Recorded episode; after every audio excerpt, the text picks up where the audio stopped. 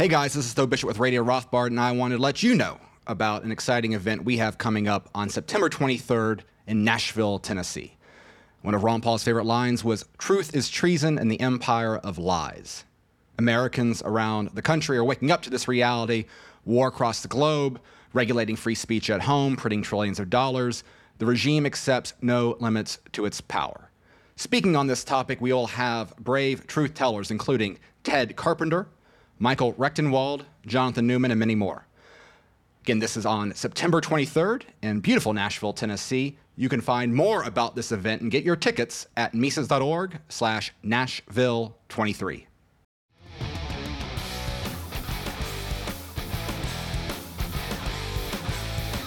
Hello and welcome back to Radio Rothbard. I'm Ryan McMaken. I'm executive editor with the Mises Institute. And with me, as always, is my co host, Tho Bishop.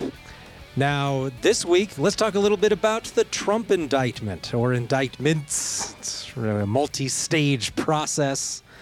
And uh, Tho has this week uh, written an article. We haven't run a whole lot of it on Mises.org. That's M I S E S dot O R G, in case you haven't visited lately. Um, because it's, it's largely a legal issue, but there are, of course, larger issues of the relationship between the regime and the voting public and manipulation of the voting public by the regime using federal criminal law.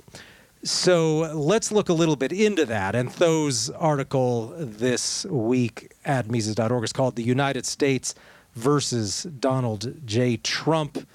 And let's just start off when we talk about this. Uh, I think many of our readers can be forgiven for not following the details of what the charges are. Um, and many are just perhaps exhausted or they're not personally invested in Trump very much. And so we're going to need to explain why it matters, why anyone should care, and let, if they're not a diehard Trump backer. Um, but let's just start off by uh, looking at what the charges are. Any of these like real crimes, or are these just more of those federal made-up crimes that uh, the the FBI and federal prosecutors had to to spin uh, through some BS multi-stage process? So what are we looking at here? These are very, very serious trial uh, tr- uh, crimes, Ryan. Um, we, we have conspiracy to defraud the United States, conspiracy to obstruct an official proceeding, obstruction of an attempt to obstruct an official proceeding, and conspiracy against rights. And they actually use, they evoke the, um, the, the 1871 Ku Klux Klan law as a way of restricting civil rights of the American populace. So this is very, very serious stuff here, Ryan. Uh, but, but you're right. It, it's easy to kind of let this stuff, like, you know, you, you, get to the point where you just get Trump exhaustion just from the legal side of things now, because there's been multiple indictments now, most from Jack Smith, who was the special counsel here. Um, up to this point, they have largely focused on um, the improper holding of classified information. Um, you know, there's been uh, uh, two different cases filed on that. Um, you know, whether Trump was in possession of documents he shouldn't have had after he left office, whether he was showing people. And there's this great clip of Trump, like, in, in off the record, like after, in between doing an interview for a book where and he's, he's talking about, hey, look, look at these military plans. I'm not supposed to show you them, but look, like they wanted me to invade Iran. These people are crazy. And, and so, you know, it, it's easy to kind of get you know, bored of okay, well, Trump's in trouble again. Trump's in trouble again. Um, and, but but they, they seem to you know there, there is a, a I think a purpose for this repetition. There is a separate issue involving Fulton uh, County, Georgia, and, and the broader sort of going back to the election issues within that state and Democrat prosecutor there. You also had the um, the the issue with um, the, the, sexual harassment case up in New York, where he was found guilty and had, he had charged a, a civil uh, uh, monetary penalty up there. But all of this, you know, really, th- this in particular, I think, is the creme de la creme of Trump derangement syndrome from a legal side of things, where they're really, you know, the, the case here is that Trump attacked American democracy. And the core of their argument is they have all of these, you know, they, they, they had, this is, all goes back to the good old Liz Cheney years Um, you know, way, it seems way, way back ago, but you know, just last year, where you had the January 6th hearings, the primetime television event. They bring all these people from Trump world. You know, they, they pressure them. It's like, oh, well, you know, Trump's not going to uh, to bail you out, so you know, tell us what you need to know. And so you have all these Trump officials that go on the record saying, yeah, we told Trump that uh, this conspiracy was crazy. We told Trump that we couldn't find enough evidence for voter fraud to change the election. We told him this. We told him Mike Pence can't uh, throw the elections back to the state legislators. We told him all this. We told him all this. And yet Trump still goes out there and says the election was rigged, they, they, they stole it. And I, I think specific claims about the election, I mean, I think if, are, are blatantly false, right? You know, there, there, was no kraken that Sidney Powell had that, uh, you know, of evidence that voter machines were being, having their data run through Venezuela or China. I can't remember which, which country it was. And that they were, you know, just changing the actual like numbers on the machines and this, that, and the other. Um, I'm, I'm, I'm very, very skeptical. You know, nothing seems to have been made of that. But there is this secondary dynamic where there very much was a change of, you know, as we've talked on the past, the change of the way elections were held, um, the lack of security and sort of tracking a ballot from a person casting their vote to it getting to a machine to get counted. I mean, we all know that there were tons of irregularities justified by COVID.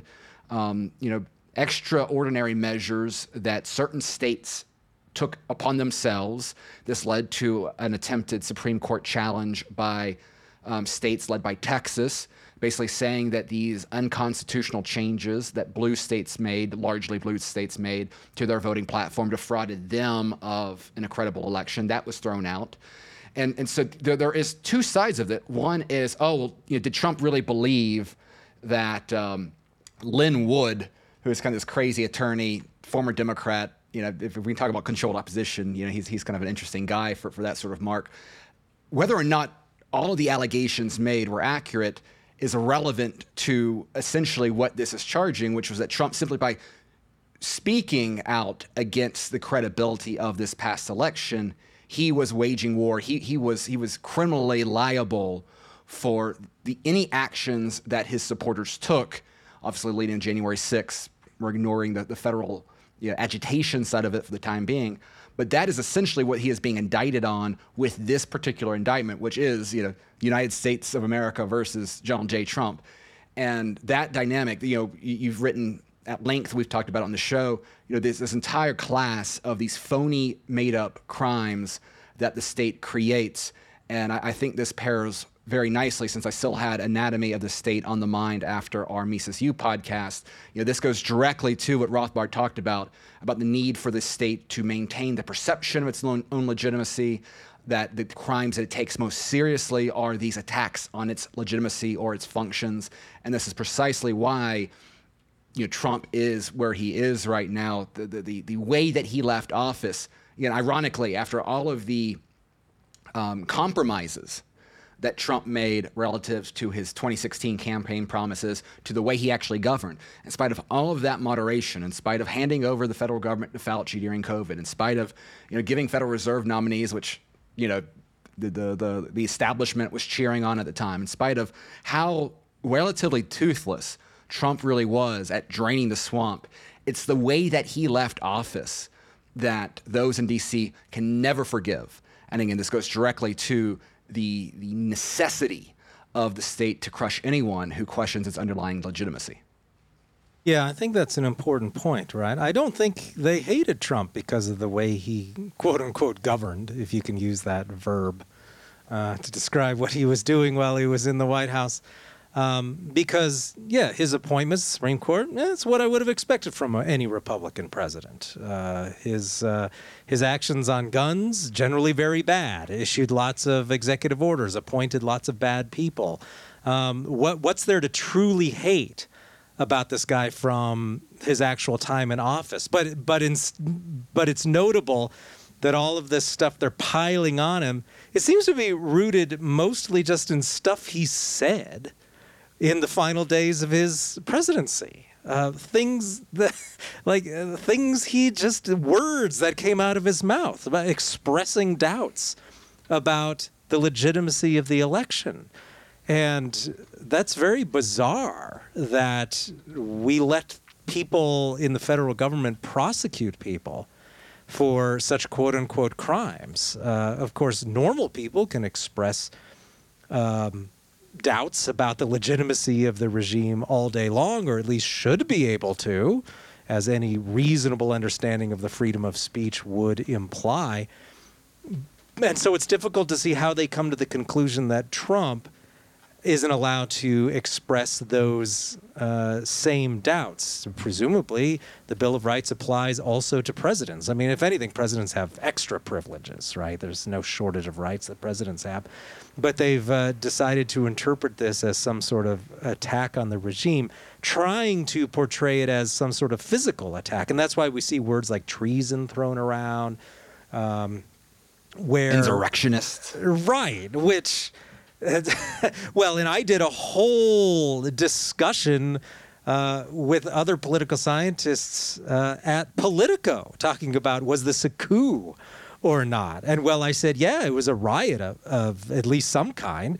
It clearly wasn't a coup in the sense of there was there was no party, no part of the regime wanting to take over. Just simply didn't fit the bill. Plus, it just wasn't serious. Uh, this wasn't a serious attempt to take over the government. And yet, we're being told that this is a conspiracy that goes to the highest level and was going to undermine our democracy, whatever that means. And all based on, oh, Trump said some things, and everyone who liked him is a mindless automaton and had to, to do whatever he suggested that they do. Um, this is so beyond uh, any common sense that would involve uh, any sort of real liability. It's really amazing that the feds are able to get away with this. But as people have made the point uh, many times before, when it, whenever you look at some of these legal scholars who are examining federal law, um, they can make a case to do whatever they want. I mean, this is, this is a case that uh, Bill Anderson has made more than once, like on racketeering charges and such. You don't you can be charged on racketeering without actually committing any particular crime. It, what they do is they create this, uh, they spin this conspiratorial web where, oh, he, he went to the supermarket and then he had a meeting with this guy and then he, he mailed something. And, this, and so you can see this is all part of a criminal conspiracy. And so there's really no limits on what the feds could come up with and spin in terms of crimes. Oh, he said this thing and then he traveled to this location, and this shows that he was planning to physically take control of the government somehow. And there, people should not be fooled. I mean, there is nothing really that qualifies as an actual crime here. And I think it's just really going to, for the worse, um, really help to expand federal power and federal prosecutors' ability to really just uh, portray acts of dissent as some sort of crime against the regime. And it's always. Uh, we don't, of course, have to invoke Nazi Germany, although we could, right? Where it became a crime to demoralize the troops by questioning the war effort. This was actually a capital crime under that regime. And of course, these have been uh, similar, similarly, you would find extremely similar crimes uh, under the Soviet regime as well, right? Any sort of questioning of the regime, any sort of attempts to um, really just uh, undermine the le- legitimacy of the, the Stalinist regime just through words was deemed as uh, anti-Soviet behavior, bourgeois conspiracy, all those sorts of buzz terms they use. And it seems that now the buzz term that America has settled on is undermining democracy.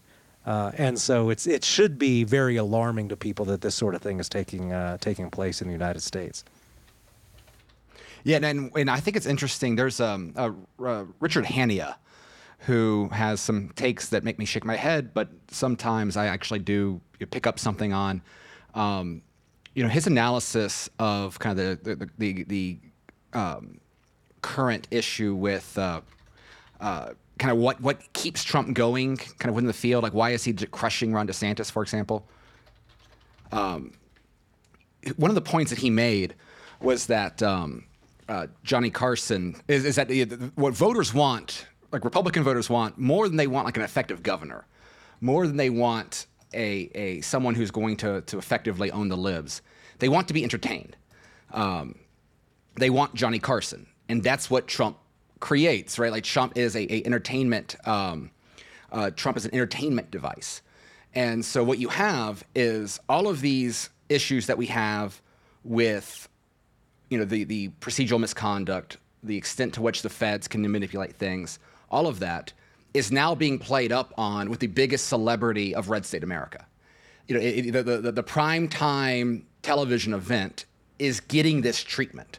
And I think that's the important thing. I think this is what is contributing to this lower um, decline of institutions. It's contributing to, um, you know, this this complete, you know, again, the, the FBI is now a slur uh, within a lot of Republican voters, and it's precisely again, and, and that's the thing is that you know, do they need this? This particular charge to attack Trump? No, like they, they've, you I, you know, I'm, I'm not trying to defend the crime of, you know, Trump having, uh, uh, you know, classified documents in Mar-a-Lago. I'm not saying that, oh, well, get. I mean, maybe the existence of, of, of, classified documents itself should be a crime. Maybe, maybe the, the power that the president has should be a crime. But I think from a, from a legal standpoint, right, it looks like that there, there might be sound arguments that can be made for, okay, well, this crime is in the books. Trump probably violated this. He seemed to know at the time that he was violating it. So that's fine. Like that's that's one thing right there. The extent of which that would be punished if he wasn't Trump, right? How often you have classified documents in the, the basements of a variety of people, including the current president, and including the former vice president, um, Mike Pence, who you know has no threat of any criminal actions here. Fine, that's that's a separate issue.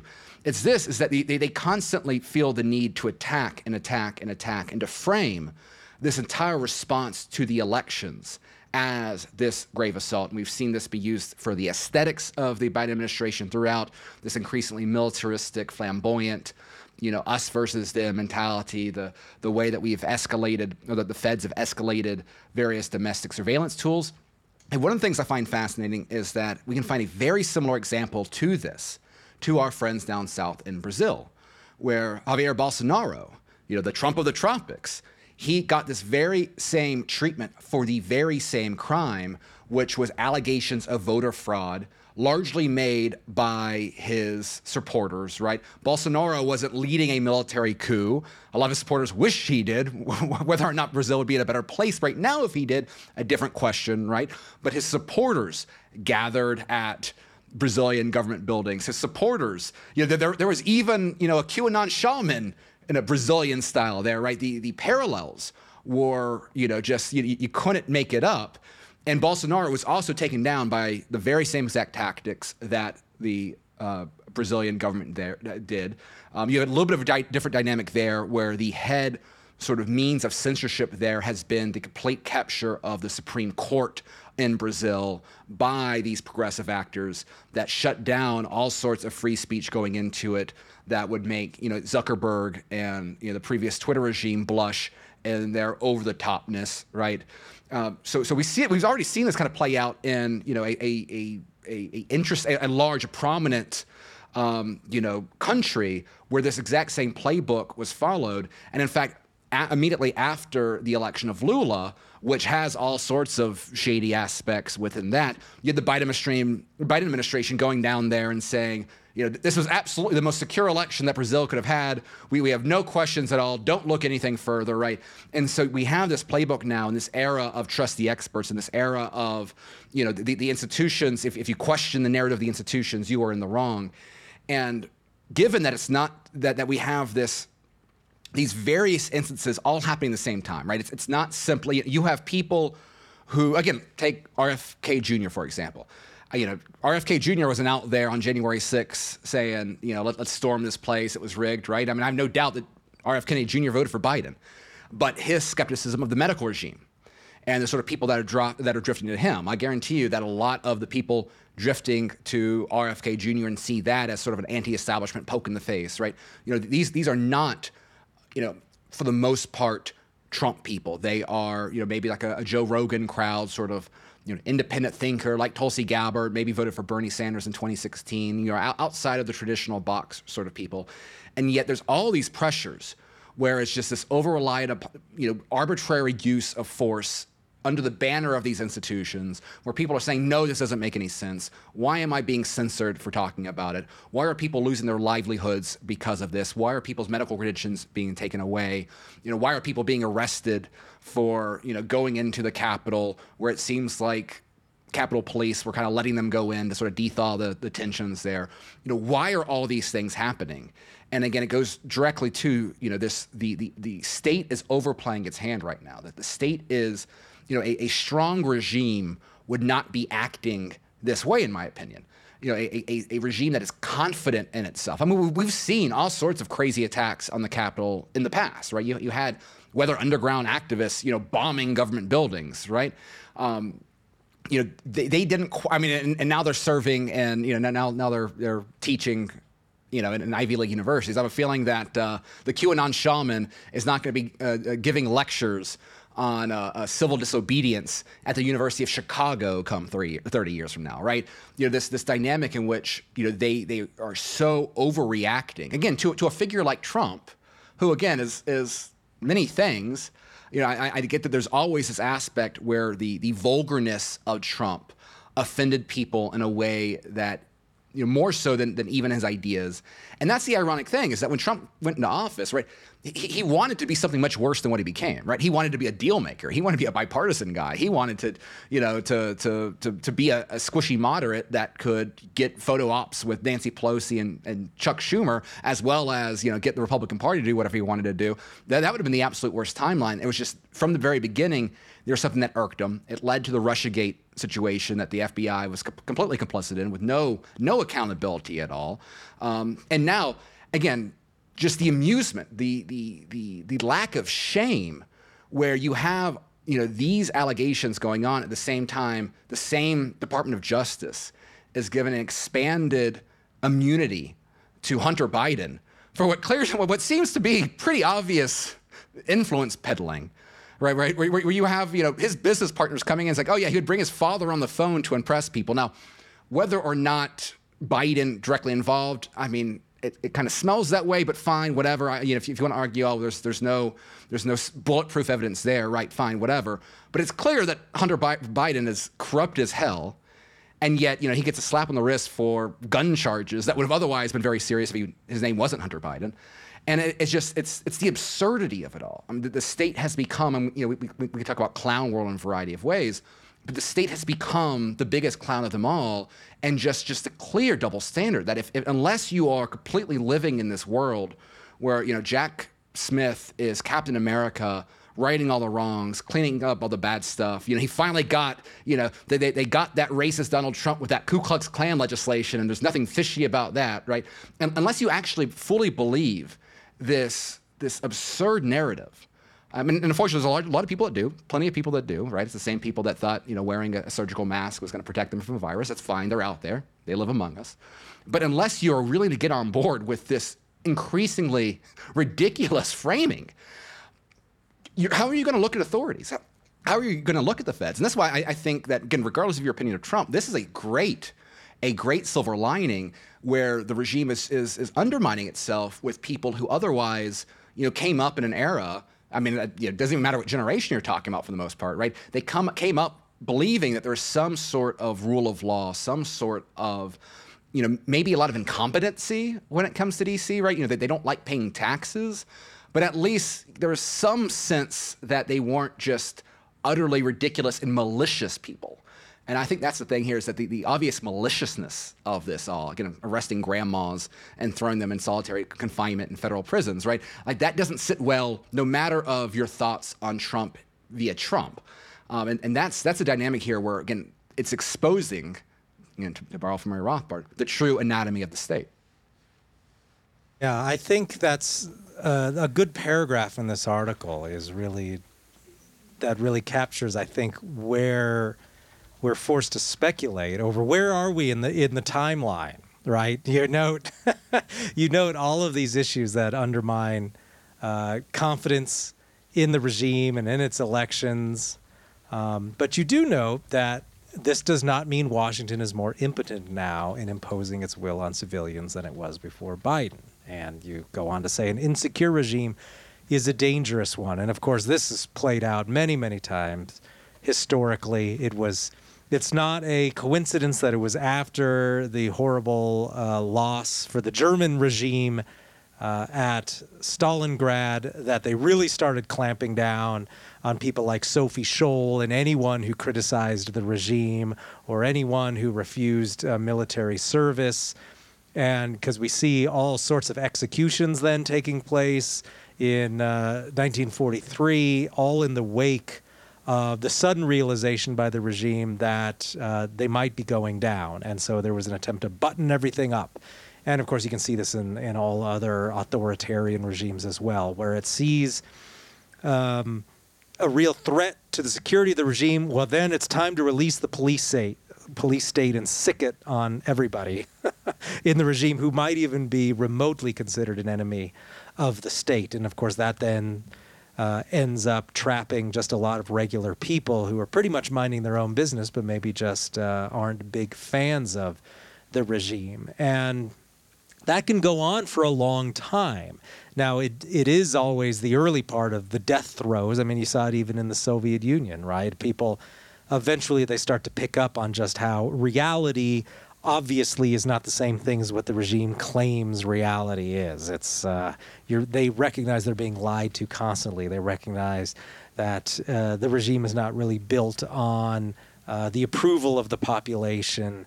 They they get a sense of what's going on. Of course, most of them don't have the time or the energy or the resources to do anything about it until it just becomes so acute that the regime eventually just uh, enters a crisis period. But in the meantime, the regime can do a lot of damage. So, so yeah, I think you're right. For now, the regime is plenty potent in its ability uh, to arrest people, prosecute people, create new crimes, go after anyone who dares question it. Um, but at the same time, you're going to see not just the maliciousness of it, I think, but we could also just add the fact that it uh, it departs from reality in that it doesn't match up uh, with what people are actually seeing, and that people start to detect uh, the double standard and the hypocrisy behind it, right?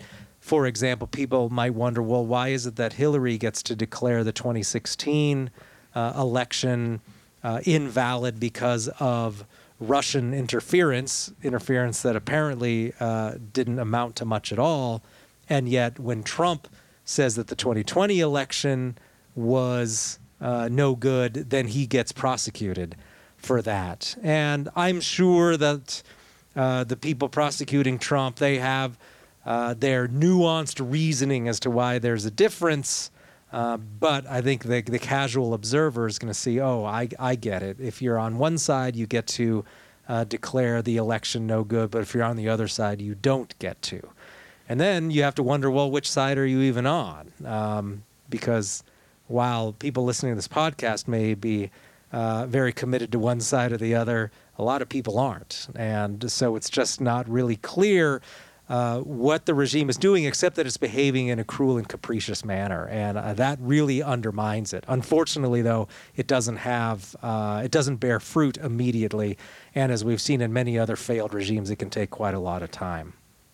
Well, and you know, the catalyst they're using to justify all this, right, is January sixth right? You know, and, and you know, I, I, think that is, and, and I understand that argument, right? I can understand that logic. Okay, well, Hillary Clinton was was railing, you know, there was an illegitimate fraud and, and election interference and yada yada yada, and you had multiple members of the Democrat caucus, including the, the new. The, the person that replaced Nancy Pelosi make the same argument. You had a variety of Democrat congressmen refuse to confirm the, the results of the election, um, you know, which they're, they're even trying to link in some of the city members of Congress in this broader conspiracy because of that action, right? But oh well, that was just all procedural. It was all ceremonial, whatever.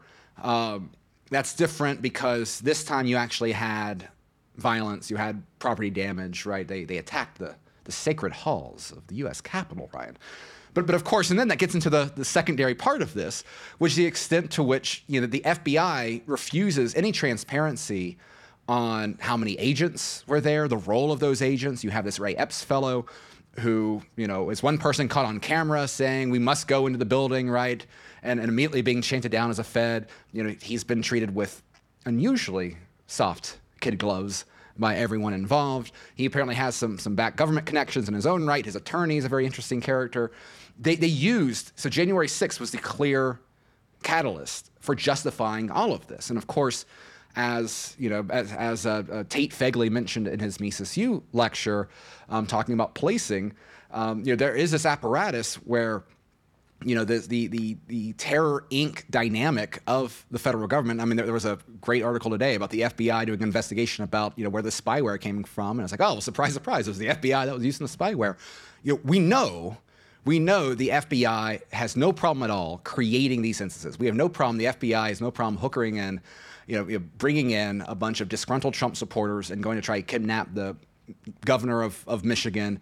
Um, you know, they've been running this playbook with, uh, you know, young Islamic boys for, for a very long time, right? You know, we, we know, we know the government has no problems at all creating an incident like this for its own preference. And the beauty of it is that now we aren't the only ones that know this. You have an ever growing, you know, span of you know the old school Bill O'Reilly audience. You, have Tucker. You, know, you went back when he was on Fox before he got taken down. You had T- Tucker Carlson talking about this. So the people that are aware of the way that the state actually works is larger now than it's it's probably been in the region, you know, as long as we've had the modern state, you know, with all of the bells and whistles we get right now, and that is is a very important thing. And I also want to, you know, just on the point of, you know, if we think about a counterfactual here, right? What would, you know, rather than a, a weak regime that's lashing out and, and doing all this absurdity, what would a strong regime do?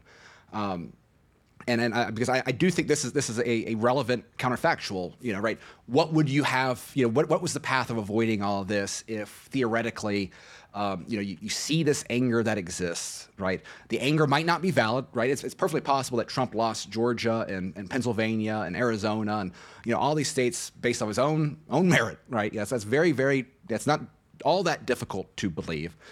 Well, then like you could have had a congressional hearing about this. This is what. Uh, Ted Cruz and Josh Hawley, and not necessarily you know people I'm, I'm you know endorsing without condition there, but you know they were trying to bring up, well, hey, look, this this anger exists whether we like it or not.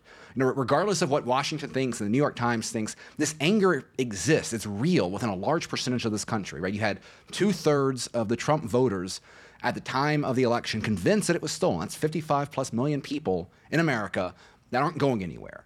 And so if you had any interest and, and social cohesion, any interest in thawing political tensions, you could have allowed the federal government to show a passing interest in some of these quirky things out there. We, we, we could have talked about, okay, well, maybe this procedure wasn't right. It shouldn't be done again. You know, don't do it next time, right? There, there could have been, you know, was, was that going to solve everyone? No. If the, the person that thought JFK Jr. was going to take the stage with Donald Trump and you know has this entire time you know Joe Biden is actually a fake guy with a mask and he's rotting in Gitmo right? Some of those narratives are out there. The person that believes that they're, they're, they're never going to be convinced by a congressional hearing right? There's, there's no any sort of, of, of due diligence that the state could do. But, but it could have done that to dethaw, dethaw tensions for a large percentage of that right? These are not irrational people. Um, again you, you could be perfectly reasonable and think huh that 2020 election is, is a little weird. I, the, the, idea that Joe Biden got more votes than Barack Obama by an overwhelming mile, that's, that's, a, little, that's a little odd. Um, that, the, the inability to even consider that, hmm, we have some sort of, of obligation to allow these, these concerns to be vetted out in the normal process. That's the arrogance with which the modern state is operating with. It's, it's, all, it's all fist. There, there's, there's, there's no velvet glove on it. And again, this is precisely, you know, the, the reason why Ludwig von Mises was an advocate for democracy was because he saw the voting process as a way of, of helping simmer down these tensions. He, he was afraid of violent revolution. He didn't like, you know, a chaotic, um, I, don't want to use the word anarchistic, but, you know, he, he didn't want a, a crazy disruption of political regimes because there, there tends to be consequences to that. And there, there could be consequences to this, you know, if, if, if you know, everything burns down. Like that's that's a reasonable thing to understand. There's there's there's trade-offs here. There's there's there's ways that things like this go badly. But when you don't have, but it requires an element of good faith. It requires an element of respect for citizenry. And again, for all the bad things that governments and again, they've done a lot of evil things. it, it's it's that level of arrogance that does more to to tackle take take them down the greatest scandal, right? You know, maybe that's maybe that's a problem, right? You know, you can bomb a bunch of kids. You know, you, you, you can uh, you can firebomb towns to the ground, and as long as you do it with some sort of uh, uh, you know solid procedure and a, and a respect for the, the voting bloc, then no one really cares, right? But it's when you start doing these sort of actions without any regard for normality or, or, or just respect for the citizenry of your own country. That's when things get very, very interesting. And that's why I hope everyone has their Radio Rothbard mug, which they can get at mises.org slash rothmug, and enjoy the crazy, chaotic world that we're in. Because again, this political dynamic has nothing to do with the characters within it. It has to do with the state's reaction to anger from the population that allows for possibilities like more, you know, red states, you know, continuing to be aggressive against the federal regime. It leads to a decline in people, you know, willing to, to serve the, the U.S. war machine. It leads to people openly questioning these sort of things. And once that light bulb starts turning on, once people start becoming radicalized, once people no longer think that it is uh, a bad thing to be an enemy of the state, that's where uh, you know Rothbardian flowers can start to bloom. All right. Well, with that, we'll wrap up this episode of Radio Rothbard. Uh, thank you for tuning in. We'll put some relevant uh, links in the description, and we'll be back next week with another episode. So we'll see you next time.